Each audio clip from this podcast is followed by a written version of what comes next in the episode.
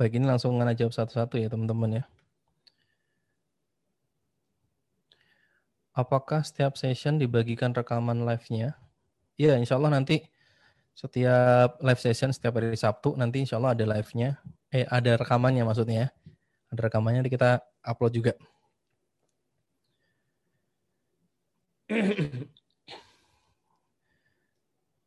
Baik, ini ada pertanyaan lagi dari Bismillah, anak izin tanya bagaimana mengajak tim kita untuk memiliki visi yang visi dan misi yang searah. Nah ini menarik juga sih. Jadi saya beberapa kali bikin usaha itu saya selalu bikin visi misi itu di depan. Jadi bikin visi misi di depan, terus kemudian teman-teman join itu,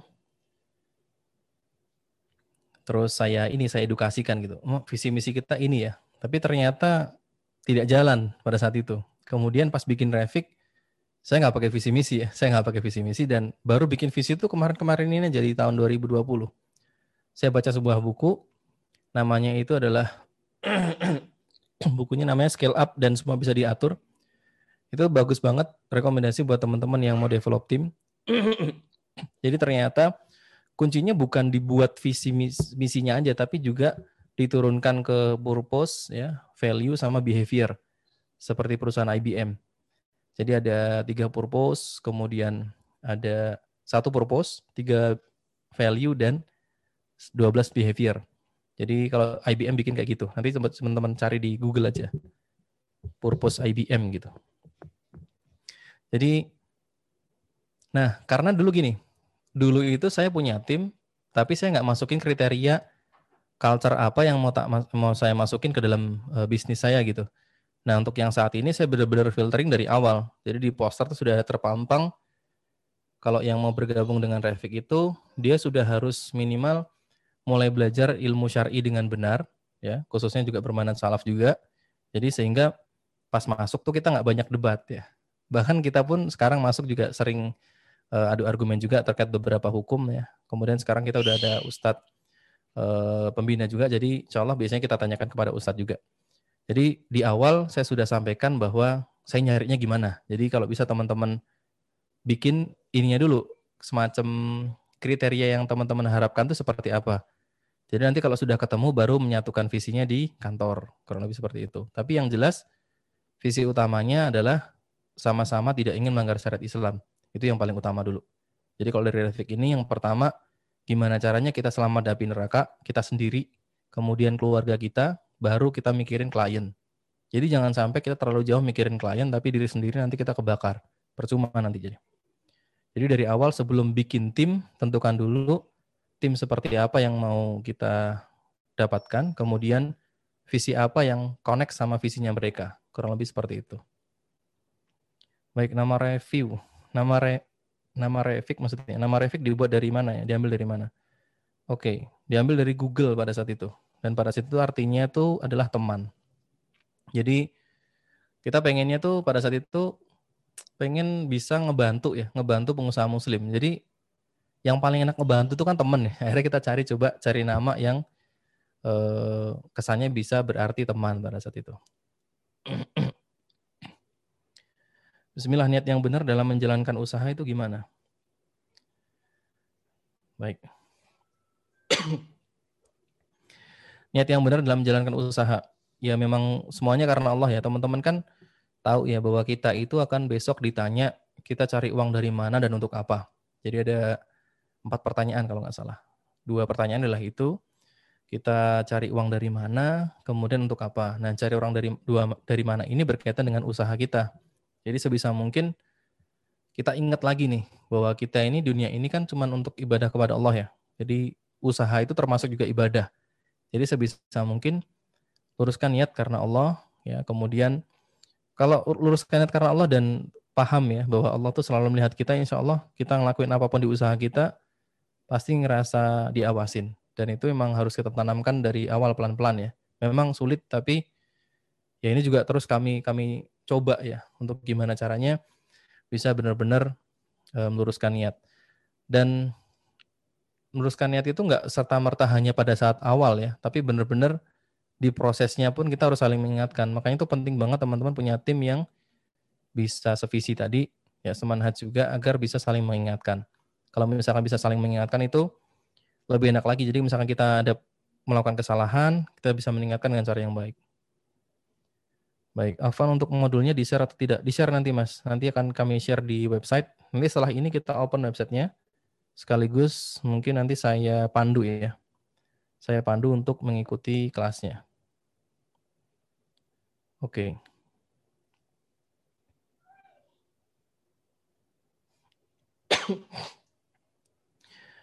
Mas mau tanya kalau kita bikin caption atau copywriting, apakah sebaiknya dengan bahasa umum atau islami? Misalnya saya produk, produk kami, Allah bisa membantu XXX dan semisalnya, atau menggunakan bahasa yang umum karena target market brand Anda tidak spesifik untuk muslimah saja. Mungkin bisa dijelaskan produknya apa dulu, soalnya mungkin bisa kasih contoh dengan ada produknya gitu. Dengan Mbak Nana ada ini. Oke, pertanyaan lagi nih. Bagaimana cara Revik menemukan tim yang satu visi?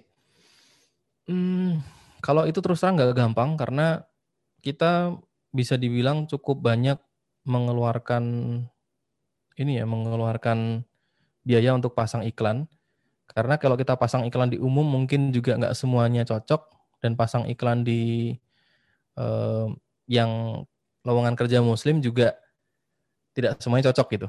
Jadi kita benar-benar cari yang bisa nyambung yang pertama dari sisi pemahamannya. Yang pertama itu. Yang kedua adalah dari sisi skillnya. Jadi memadukan dua hal ini teman-teman. Dia punya skill, terus pemahamannya sama. Nah, ini yang susah. Kadang ada yang skillnya bagus tapi belum uh, sepemahaman, jadi nanti akan sulit ya karena banyak akan banyak penolakan mungkin nanti kalau banyak ini ya kalau ada perbedaan sama sekali perbedaan banget gitu maksudnya. Sedangkan ada juga mungkin yang sudah sepemahaman tapi skillnya nggak ada. Jadi kita pengen nyari yang pas gitu, ada irisannya antara dua hal itu. Dan itu memang prosesnya lama ya. Dan lama biasanya kalau usaha yang dulu misalkan kita buka lowongan kerja nih bulan ini, bulan ini tuh pasti dapat gitu. Tapi kalau Revik tuh enggak. Di Revik tuh misalkan kita buka lowongan ini mungkin tiga bulan atau enam bulan lagi baru dapat. Jadi ngepasin orang yang punya kualitas dan kemudian secara pemahamannya sudah oke, okay, nah itu yang yang yang butuh waktu pada saat itu. Apakah ada malu dalam bentuk PDF? Ada insya Allah. Baik. Izin bertanya untuk analisa SBOT itu untuk mengukur diri kita pribadi atau untuk usaha yang kita jalani. Kalau tadi untuk pribadi mas, bukan untuk usaha ya. Nanti kalau usaha insya Allah ada di materi juga. Nanti di aspek internal ada yang bahas tentang SBOT produk atau jasa. Jadi tadi itu lebih ke mengenal diri sendiri sih. Jadi kekuatan kita apa, kelemahan kita apa, terus kemudian apa sih yang bisa kita ambil gitu dari situ.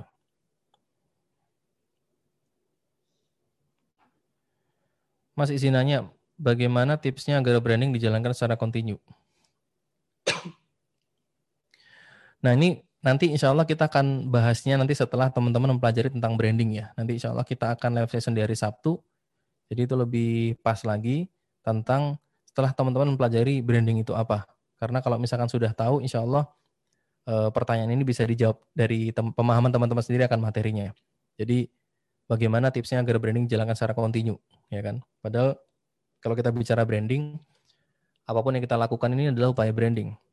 Baik itu kita ngomong, ya kita berpenampilan, ya kita baunya wangi atau enggak wangi, ya kan? Terus kita bagaimana cara kita berkomunikasi dan lain-lain itu adalah salah satu upaya branding. Jadi selama kita masih terlihat ya kan tersentuh oleh customer, maka kita terus melakukan branding, Mas. Boleh share preview bukunya di grup ah. Buku apa ya?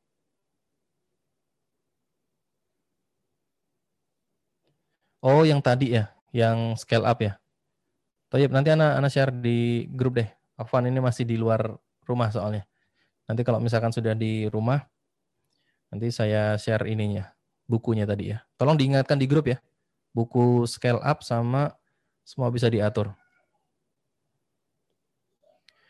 Bismillah, kalau ingin memper, mendalami ilmu branding sesuai syariat, apakah ada buku yang recommended? Sa sampai saat ini belum ada, Mas, terus terang. Itu kenapa kita bikin uh, workshop ini juga, e-course ini juga, untuk mengawali ya. Mungkin nanti ada yang orang yang lebih expert, kemudian dia sudah memahami syarat Islam, nanti mudah-mudahan juga ikutan bikin ya. Untuk saat ini, belum ada yang uh, benar-benar bikin seperti itu bukunya. Mau nggak mau kita harus filter ya. Karena di buku ini juga buku yang tadi saya rekomendasikan juga itu ada pelanggaran syariatnya juga ya. Jadi tetap harus difilter. Salah satu pelanggaran syariatnya adalah ketika dia itu pegang sebuah percetakan di Jogja, dia bikin iklannya itu pakai perempuan. Dengan alasan risetnya mereka bahwa di Jogja itu banyak laki-laki yang lebih suka iklan ada perempuannya. Dan kemudian benar, iklannya pakai foto perempuan. Terus yang jaga juga perempuan semua, dipasang yang cantik-cantik di outletnya tuh. Jadi biar orang yang ngeprint itu itu ramai gitu dan ternyata bener ramai gitu. Jadi sebaiknya uh, lebih berhati-hati lagi. Itu kenapa kita pengen bikin suatu platform yang benar-benar syar'i ya untuk ngebantu teman-teman mengembangkan usahanya tanpa melanggar syariat. Takutnya teman-teman terkecoh dengan itu dan ngikutin itu. Dan semoga jangan-jangan jangan, jangan seperti itulah ya. Semoga tidak tidak terjadi. Semoga Allah melindungi kita dari pelanggaran syariat seperti itu. Oke. Okay.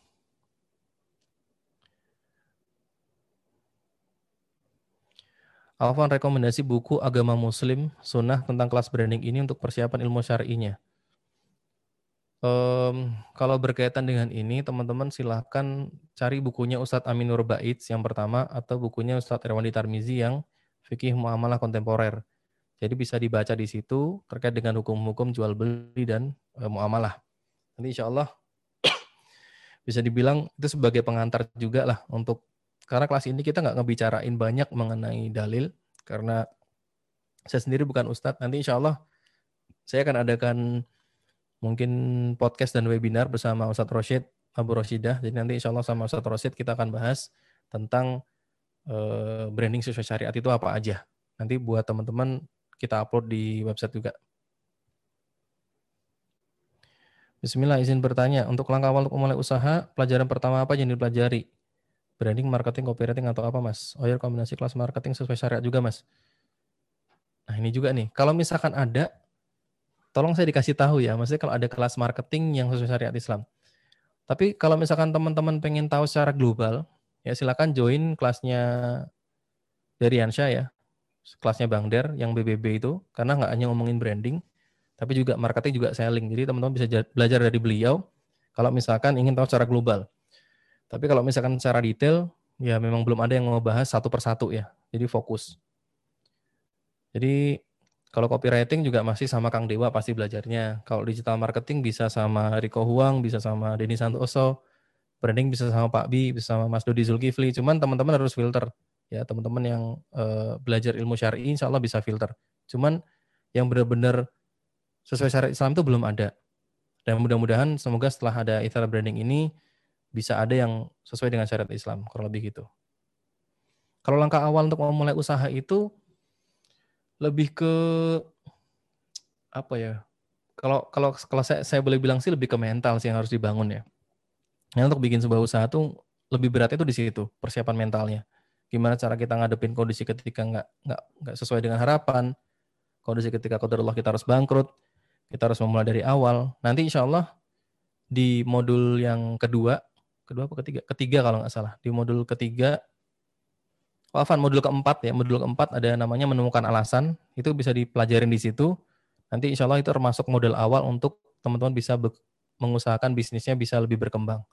Cuma itu basic banget, basic gimana caranya teman-teman bisa tetap berusaha berikhtiar untuk mengembangkan usahanya.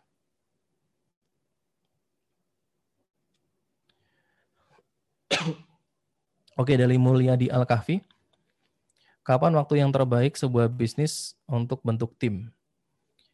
ketika memang kerjaannya sudah banyak, Mas. Jadi ketika kerjaannya sudah tidak bisa antum handle dengan sendiri, maka mau nggak mau bikin tim. Jadi jangan bikin tim sebelum ada uh, kebutuhannya. Jadi sebisa mungkin besarkan kapasitas teman-teman, tingkatkan itu, kemudian sudah mulai overload, baru berpikir tim. Itu pun juga dengan planning yang matang juga. Diperkirakan, oh kira-kira bulan depan insya Allah masih ada nih, karena sudah kelihatan setiap bulan kira-kira yang datang segini proyeknya, maka mau nggak mau kita bentuk tim. Cuman memang rekomendasi saya pada saat itu saya juga mau Revik ini nggak nggak benar-benar full time ya. Kita bagi hasil pada saat itu. Saya kumpulkan orang, saya bagi hasil per project. Jadi proyeknya dapat, baru dapat penghasilan gitu. Jadi baru mereka kerja. Jadi belum ada orang yang full time.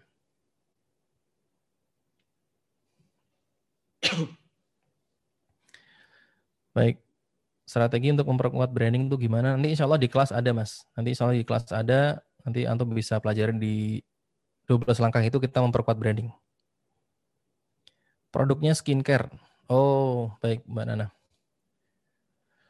Produknya skincare. Nah ini juga kemarin sempat konsultasi dengan Ustadz Rashid juga berkaitan dengan produk-produk yang kecantikan. Itu memang hukumnya itu nggak masalah tuh boleh. Cuman eh, sebisa mungkin tetap kita ikhtiarkan untuk mengkomunikasikan bahwa skincare ini akan kita gunakan, terutama kosmetik juga sih. Kita gunakan untuk menjadi tampil sehat, tampil tanpa jerawat, tampil lebih bersih, dan khususnya dikhususkan juga untuk di depan orang yang tersayang, baik itu suami ataupun keluarga ataupun anak-anak. Kenapa? Karena kalau kita bicara secara umum, eh, secara umumnya, globalnya, orang pakai skincare itu biar cantik, biar glowing, biar menarik perhatian lawan jenis di luar rumah. Itu secara umumnya. Ya, secara umumnya orang di luar eh, Muslim ataupun di kalangan Muslim juga. Di kalangan Muslim juga sama. Ya, mayoritasnya menggunakan skincare untuk eh, gimana caranya menarik pandangan orang lain, entah itu yang lawan jenis ataupun yang satu jenis. Jadi sebisa mungkin kalau misalkan kita usaha di sini, saran Ana ya, saran saya lebih baik mengkomunikasikan untuk ya gimana caranya bisa tampil cantik itu di depan suaminya atau mungkin uh, kulit bersih ini juga buat diri sendiri bukan buat orang lain. Jadi gimana caranya sebisa mungkin ada ikhtiar untuk uh, mengarahkan ke situ. Jangan sampai kita terlalu global ya. Kalau dari Ustaz Rosyid kemarin seperti itu juga. Jadi kosmetik, skincare itu nggak ada masalah. Kan juga bisa digunakan di dalam rumah selama kita konsep fotonya di dalam rumah, terus kemudian konsep fotonya kita juga tidak ada uh, yang melanggar syariat. Nah nanti insya Allah dari situ orang insya Allah udah pada tahu juga. Dan insya Allah banyak juga market yang mau meskipun kita tidak menampilkan uh, hal yang macam-macam seperti itu.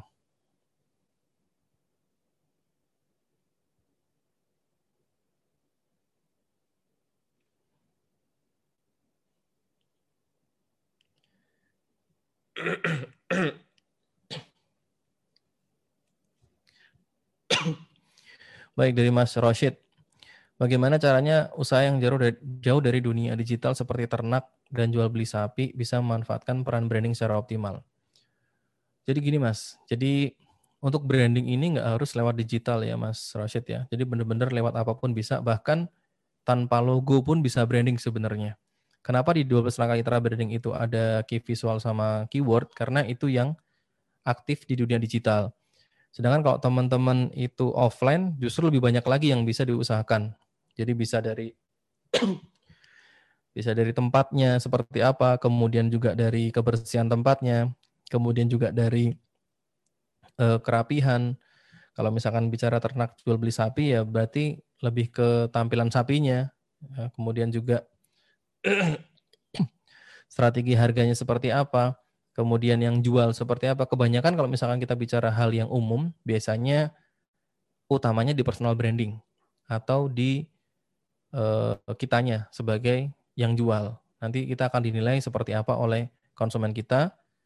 Dan meskipun tanpa logo, meskipun tanpa spanduk, ya kalau insya Allah kalau misalkan rezekinya lancar dan kemudian dia dikenal atau dipersepsikan orang sebagai ya ternak sapi yang amanah, mungkin sapinya bagus-bagus di situ, insya Allah itu juga bagian dari branding Mas Rosid. Jadi bukan serta merta branding itu harus tampilan visual yang benar-benar wah gitu enggak juga. Yang penting kita benar-benar tahu apa yang mau diangkat dari kita nih. Jadi misalkan kita dari sekolah nih, sekolah kan. Sekolah itu kan pasti yang paling diingat sama guru-guru kan yang nakal, sama yang pinter gitu. Udah dua itu doang. Yang lainnya nggak terlalu inget. Kenapa? Karena ada persepsi di situ yang ditanamkan sama dua orang ini. Yang satu di, menanamkan persepsi kepada gurunya bahwa dia pinter, dia selalu ngerjakan tugas, dia selalu ranking satu, nggak pernah ranking dua sama sekali, itu otomatis guru akan ingat.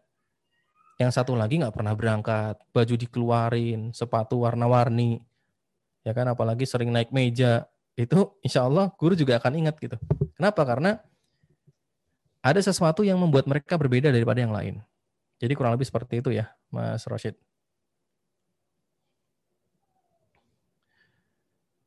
Oke.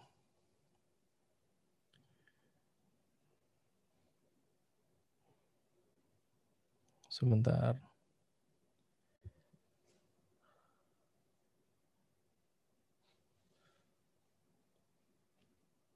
Benar, scale up. Oke.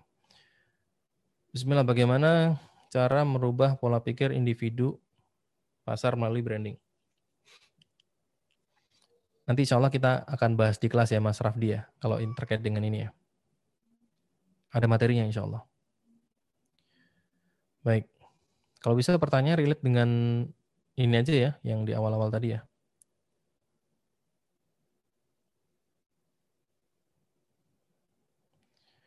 Bagaimana sebentar nih. Oke. Bagaimana menemukan passion untuk dikembangkan menjadi sesuai syariat?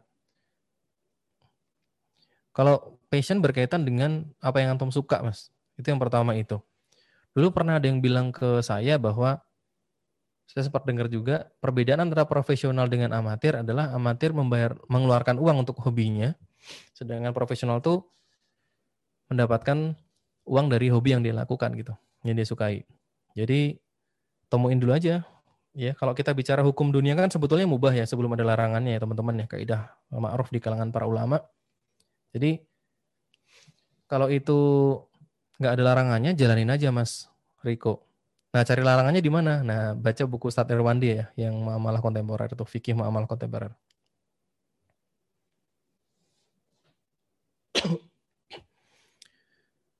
Oke, apa hal dasar yang harus diperhatikan untuk memulai sebuah bisnis yang dijalankan dan dimiliki oleh beberapa orang? Bisa sustain harmonis. Nah, ini nih, ini, ini terus terang, dulu saya sangat senang sekali untuk berpartner dengan orang lain. Tapi sekarang saya mulai sendiri, kenapa? Karena saya punya kelemahan kalau misalkan berpartner itu terlalu percaya dan um, bukan terlalu percaya gini terlalu mengandalkan orang tersebut. Akhirnya jadi kita nggak maksimal di usaha kita. Jadi benar-benar oh ada ada si dia nih ya udahlah, anak percaya aja karena si dia pasti bisa nih tanpa anak. Tapi ternyata nanti jadinya nggak nggak seperti yang kita bayangkan. Jadi memang harus berhati-hati banget dan e, memang dari awal harus sevisi banget, benar-benar satu visi, bahkan ya nggak nggak boleh ada perbedaan ya kalau kita bicara visi ya. Dari visinya dulu disamakan, kemudian untuk ini saling melengkapi aja sih kalau misalkan itu ya. Jadi nantinya bisa saling menghargai dan sebisa mungkin dipisah antara pertemanan dengan bisnis. Jadi benar-benar pure bisnis ya bisnis, teman ya teman. Karena nanti akan sedikit sulit kalau misalkan dicampur-campur. Benar, buku panduan yang lain adalah uh, bukan Muhammad kontemporer. Betul, betul. Masya Allah.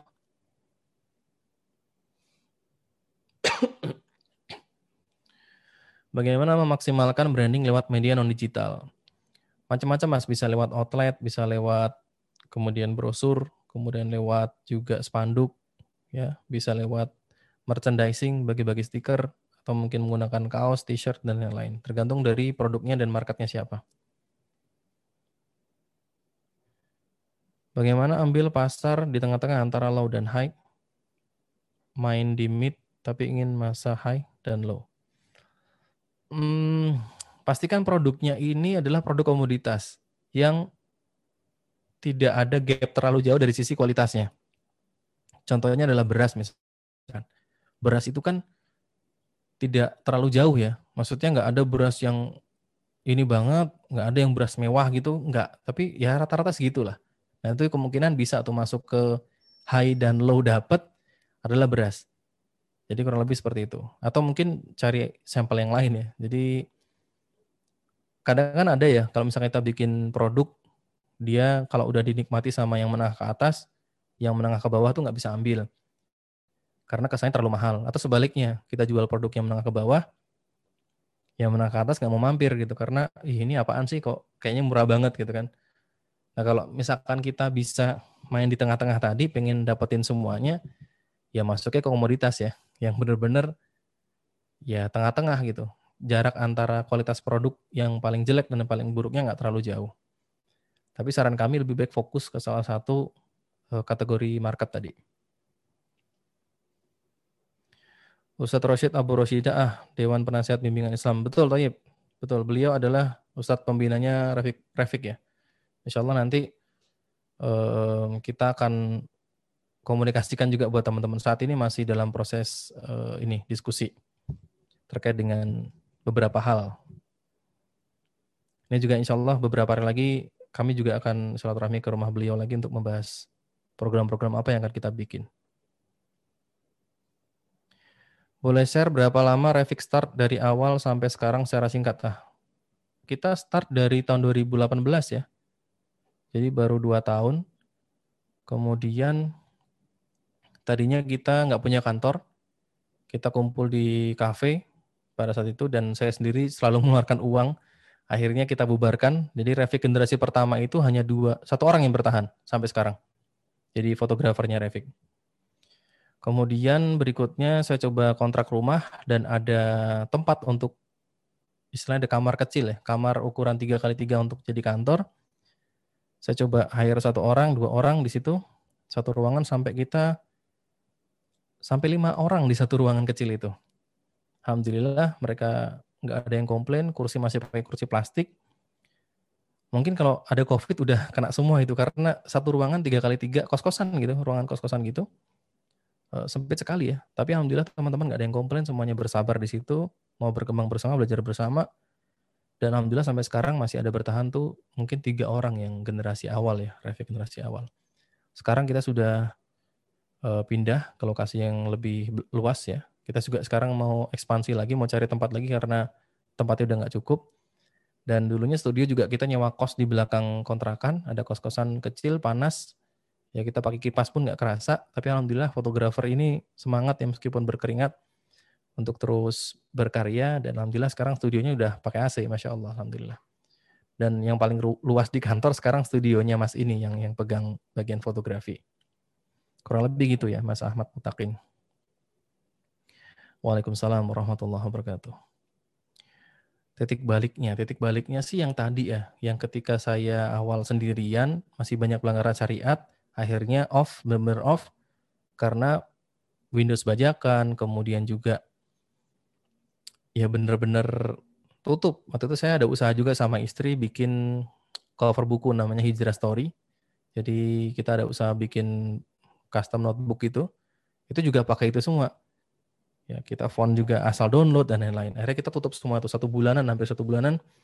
Kita off untuk cari solusi dulu nih kira-kira uh, apa yang bisa diusahakan selain ini gitu. Tapi alhamdulillah dapat pinjaman laptop dan kita mulai belajar Inkscape pada saat itu. Apakah ada saran untuk konten creator Instagram mulai dari nol? Saran anak ikut MCC aja ya. Jadi ada Muslim Muslim Creator Class. Jadi yang bikin adalah salah satu tim kami dulunya namanya Mas Teguh Pengabdian. Mas Teguh itu dulu pegang traffic branding, pegang akunnya kita semua, pegang digital marketingnya. Jadi untuk bikin konten, nah rasa bisa belajar sama beliau di kelas MCC. Kalau nggak salah, ada timnya beliau yang ikut kelas ini juga. Kalau nggak salah ya. Masih apa namanya itu tadi. Oke. Di kelas ini apa ada materi personal branding? Nggak ada mas. Di kelas ini lebih branding secara umum. Cuman tetap bisa diaplikasikan ke personal branding ataupun corporate branding atau product branding. Karena basicnya sebetulnya dasarnya sama. Selama teman-teman bisa paham basicnya apa, baru ntar turunannya ke mana gitu. Untuk personal branding, teman-teman bisa baca bukunya Helmi Yahya ya, yang Who the Hell Are You itu. Sama kelasnya Pak Subiakto juga ada kayaknya kelas online-nya yang bahas tentang personal branding. Karena insya Allah beliau lebih ahli, tapi tetap teman-teman harus perhatikan gimana cara memfilter itu agar aman dari pelanggaran syariat juga.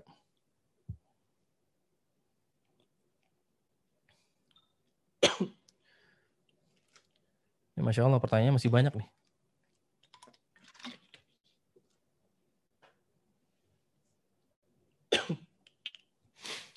Baik, bismillah. Gimana ya Mas menentukan harga suatu barang diketahui bahwa daerah itu daerah kita ada barang yang sama dengan kita jual. Kalau lebih murah dan tidak ingin mengambil keuntungan lebih banyak, apakah itu salah ya Mas? Kalau harga sih kayaknya nggak ada nggak ada yang nggak ada masalah sebenarnya. Bahkan kalau kemarin disaringin sama dari Ansa juga bahwa ketika kita memudahkan kaum muslim untuk mendapatkan produk kita tuh tidak masalah gitu kita ngasih diskon dan lain itu tidak ada masalah cuman ya permasalahannya jangan sampai kita terlena dengan murah-murahan harga karena inti dari bisnis itu bukan itu tapi gimana caranya kita bisa ngasih manfaat ke sebanyak-banyaknya ke orang lain ya nanti kita belajar gimana cara bikin positioning dan itu adalah kunci salah satu kunci ya untuk kita bisa masuk ke kompetisi tanpa harus murah-murahan harga? Oke, pertanyaan dua. Bagaimana jika kita membuat spanduk atau yang lain lewat toko yang menggunakan Windows atau Photoshop bajakan? Karena kita tidak tahu saat pertama kali masuk. Um, kalau urusan hukum seperti ini lebih baik tanyakan kepada Ustadz ya yang lebih tahu. Cuman Ya walau alam saya nggak bisa jawab terus terang Afwan untuk berkaitan dengan ini ya. Kemungkinan besar kita bisa berlepas diri, tapi sebaiknya antum tanyakan kepada ustadz yang lebih mengetahui tentang hal ini. Karena sampai saat ini juga belum ada percetakan yang declare softwarenya asli, terus terang. Jadi benar-benar ya antum mau ke mana lagi nyetaknya kalau nggak di situ kan. Kecuali ada seorang muslim yang punya budget besar, punya modal besar, dia develop percetakan yang full pure benar-benar uh, aman softwarenya dan lain-lain. Cuman kemungkinan besar kita bisa berlepas diri. Tapi walau alam, antum silahkan tanya kepada ustadz yang lebih tahu. Ada trik atau tips untuk riset hal-hal yang membuat branding kita semakin kuat? Tidak. Terkadang habis lihat kompetitor jadi down. ya, ya, ya, ya, ya. Oke, jadi gini. Yang pertama jangan lihat orang lain yang usahanya mirip dengan kita tuh kompetitor. Jangan. Tapi dianggap sebagai players kita nyebutnya. Kalau di 12 langkah hitar branding itu kita berusaha mengalirkan jadi jadi players. Kalau kita bicara players, itu kita bicara pemain ya, permainan ya. Kita ada permainan nih. Dan bisnis itu permainan yang bisa dibilang maraton, jangan panjang. Bukan bukan sprint ya. Salah kalau kita beranggapan bahwa bisnis itu sprint yang siapa yang sukses duluan tuh yang aman gitu enggak. Tapi jangka panjang. Jadi gimana Gimana caranya? Kita anggap mereka sebagai players atau anggap mereka juga sebagai benchmark atau sebagai referensi. Jadi kita ada patokan. Justru kalau ada rival itu enak teman-teman ya, Mas Afri Rizky. Kalau kita nggak ada rival, itu kayak kita kurang semangat juga. Jadi kalau ada kompetitor, oh saya harus kayak berusaha untuk seperti ini nih. Jadi ada patokannya. Jadi jangan sampai uh, kita ini kayak malah jadi down. Jangan gitu. Justru itu bikin kita semangat. Karena dia aja bisa, apalagi kita, Mas. Ya, tinggal kita cari tahu aja gimana caranya dia bisa gitu. Kurang lebih gitu. Bagaimana Revik bisa menemukan target market? Ya, um, kami lebih utamakan untuk berbagi ilmu yang bermanfaat dulu, yang bisa membantu pengusaha muslim dulu, baru nanti setelah itu kita tawarkan yang bisa kita tawarkan.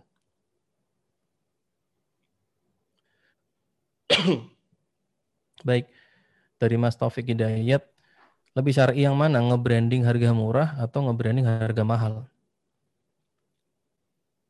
Kalau masalah harga tuh nggak ada hubungannya sama syar'i ya Mas Taufik ya, insya Allah ya. Jadi mau harganya mahal atau murah, selama yang kita jual itu sesuai nggak ada masalah. Tapi kalau misalkan kita jual barang yang nggak berkualitas dengan harga mahal, itu yang berbahaya. Jadi disesuaikan aja. Memang kalau misalkan kita bicara rumah nih misalkan, rumah tiga lantai atau rumah dua lantai dah. Itu udah satu M ke atas misalkan. Wah mahal ya. Terus nggak syari kan gitu nggak mungkin. Jadi sesuai dengan apa yang didapatkan aja. Jadi jangan sampai kita terlalu berlebih-lebihan menjual harga ya. Disesuaikan aja. Oke, nanti dibahas branding buat reseller yang nggak punya produk sendiri.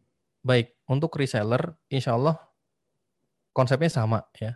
konsepnya sama. Reseller ini ibaratnya adalah seperti Indomaret, seperti K24. Mereka nggak punya produk sendiri, mereka jual barang orang lain. Nanti insya Allah ada studi kasus beberapa beberapa studi kasus. Kita juga ngebahas tentang K24. Nanti bisa dilihat di materinya. Masya Allah, barakallahu fik ya. Wafik barakallahu. Jawabannya langsung nangkap. Alhamdulillah kalau misalkan sudah nangkap. Masya Allah, masyur. Insya Allah, Ustaz Rashid. Insya Allah, barakallahu fik. Semoga Allah mudahkan. Lebih jelas, Mas lebih jelasnya bedanya brand dengan brand identity. Kalau brand identity itu lebih ke visual identity yang menceritakan sebuah brand. Jadi salah satu atribut atau jalur komunikasi, Mas Dery.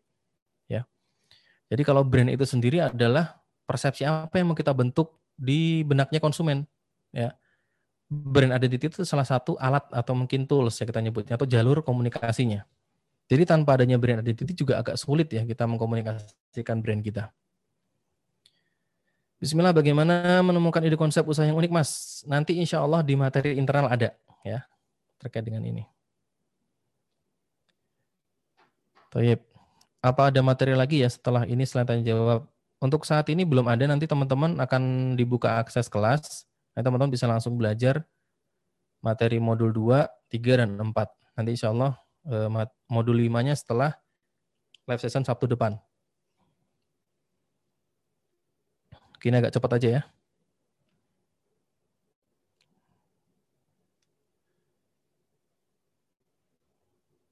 Baik. Bismillah, apakah ada saran, Mas, bikin branding buat usaha kaos di masa pandemi ini? Oke, buat Mas Muhammad siapa nih? Nanti silakan antum pelajarin di bagian internal khususnya di bagian mencari masalah. Ya pertanyaan adalah masalah apa yang ingin antum selesaikan dulu. Ya. Usaha kaos antum itu akan menyelesaikan masalah apa dan siapa yang akan diselesaikan nanti ditentukan di situ baru bisa kita bikin strategi branding yang tepat di situ. Wah, ini nih peluang. Oke, tips agar tidak malu saat mengajak bisnis menjag, mengajak ini kali ya. Oke, ada tips agar tidak malu saat mengajak bisnis salah satu kenalan yang mempunyai usaha minuman susu kurma. Saya malu karena dia jauh lebih tua daripada saya yang pelajar. Oke, mungkin saya sedikit sharing. Dulu di komunitas saya juga ada satu orang yang masih kelas 2 SMA, teman-teman. Masih kelas 2 SMA, pada saat itu saya sudah cukup lumayan berumur ya. Belum sampai kepala tiga, masih 20-an juga. Tapi dia ini masih berapa belas tahun gitu. Dia tanya, Mas, sekian belas tahun boleh datang nggak gitu? Oh, saya bilang boleh gitu. Kemudian dia kenalan, ternyata dia punya usaha jualan coklat. Dia setiap istirahat kelas, dia nggak main sama teman-temannya, dia muter tuh sambil bawa termos sama coklat, dia jualan di kelas-kelas yang lain.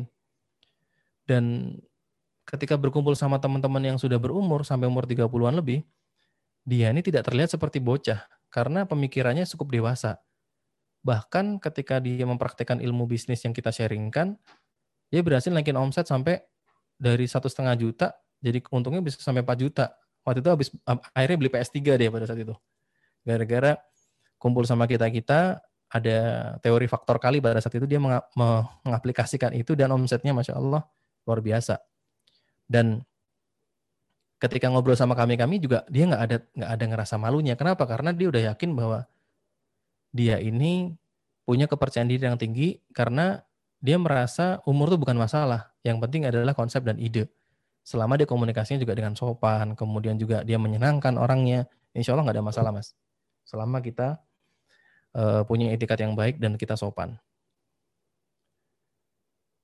Oke lanjut apa boleh tidak boleh tidak ambil konsep kompetitor sejenis sampai kemiripan ya, kemiripan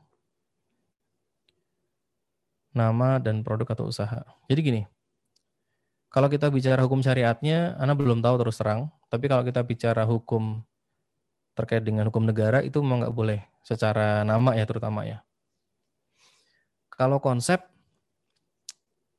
kita nggak bisa pungkiri ya, namanya orang meniru itu kan pasti ada, pasti ada yang niru. Kemudian pasti juga ada juga yang plek ya sama. Cuman memang rekomendasi kami, bahkan Revik ini sendiri pun ada beberapa yang niru sampai plek ya, mirip konsep fitnya juga mirip, kata-katanya juga sama.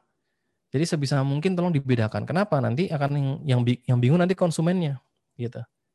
Jadi tugas kita itu berusaha membedakan dari e, kompetitor. Jangan malah kita niru plek ya. Kalau niru plek nanti jadi sama. Buat apa gitu? Ya, jadi sebisa mungkin teman-teman bedakan tampilan teman-teman dengan kompetitor. Baik itu tampilannya, mungkin secara konsep mungkin mirip nggak masalah, tapi eksekusinya kan pasti berbeda. Dan memang sebaiknya kita bedakan. Ya, kompetitor lebih ahli, dikenal ahli di mana, kita ahli di mana gitu. Jangan sampai kita ngikutin mereka percuma. Ya, kalau misalkan kita bicara pompa air, pasti ingatnya insya Allah sanyo ya. Tapi kalau misalkan kita bicara, misalkan antum, teman-teman punya pabrik pompa air, bikin pompa air C misalkan. Terus berharap nyamain sanyo. Ya sulit. Atau berharap nyamain Shimizu misalkan. Shimizu kan sedotannya kencang, semburannya semburannya kuat ya. Jadi pompa yang semburannya kuat adalah Shimizu. Nah kalau teman-teman ikut-ikutan pakai semburannya kuat, nggak akan bisa. Kenapa? Karena sudah dipegang sama si Mizu tuh. Nah teman-teman bikin baru lagi, misalkan pompa yang hemat misalkan. Jadi pompa ini hemat listrik. Nah itu kan belum ada tuh. Ada belum sih yang yang yang terkenal hemat listrik? Kayaknya belum ada deh. Jadi kurang lebih kayak gitu. Jadi silahkan teman-teman konsep sama nggak apa-apa. Mesti secara produk nggak apa-apa sama, tapi konsepnya bedain dari sisi positioningnya. Jadi jangan sampai sama ibarat kita lari maraton, ya players yang lain tuh lari di pinggir jalan di depan kita. Kan kita kalau mau nyelip dia kan harus cari jalan yang berbeda. Jangan kita di belakangnya dia, percuma dapat keringatnya doang. Jadi sebisa mungkin e, bedakan jalurnya meskipun di trek yang sama tapi bedakan jalurnya. Itu kurang lebih analoginya ya teman-teman ya. Oke, mungkin udah sampai 21 lebih 37 ya. Kita akan langsung sedikit menjelaskan mengenai kelasnya.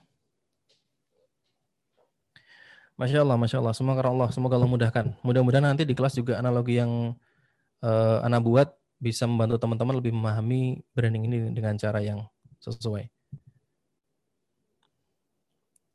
Alhamdulillah, Alhamdulillah. Barakallahu fikum. Semoga Allah ya teman-teman ya. Mohon doanya supaya bisa istiqomah juga. Saling mendoakan insya Allah. Baik, ini akan Ana tampilkan ininya ya setelah ini ya untuk loginnya.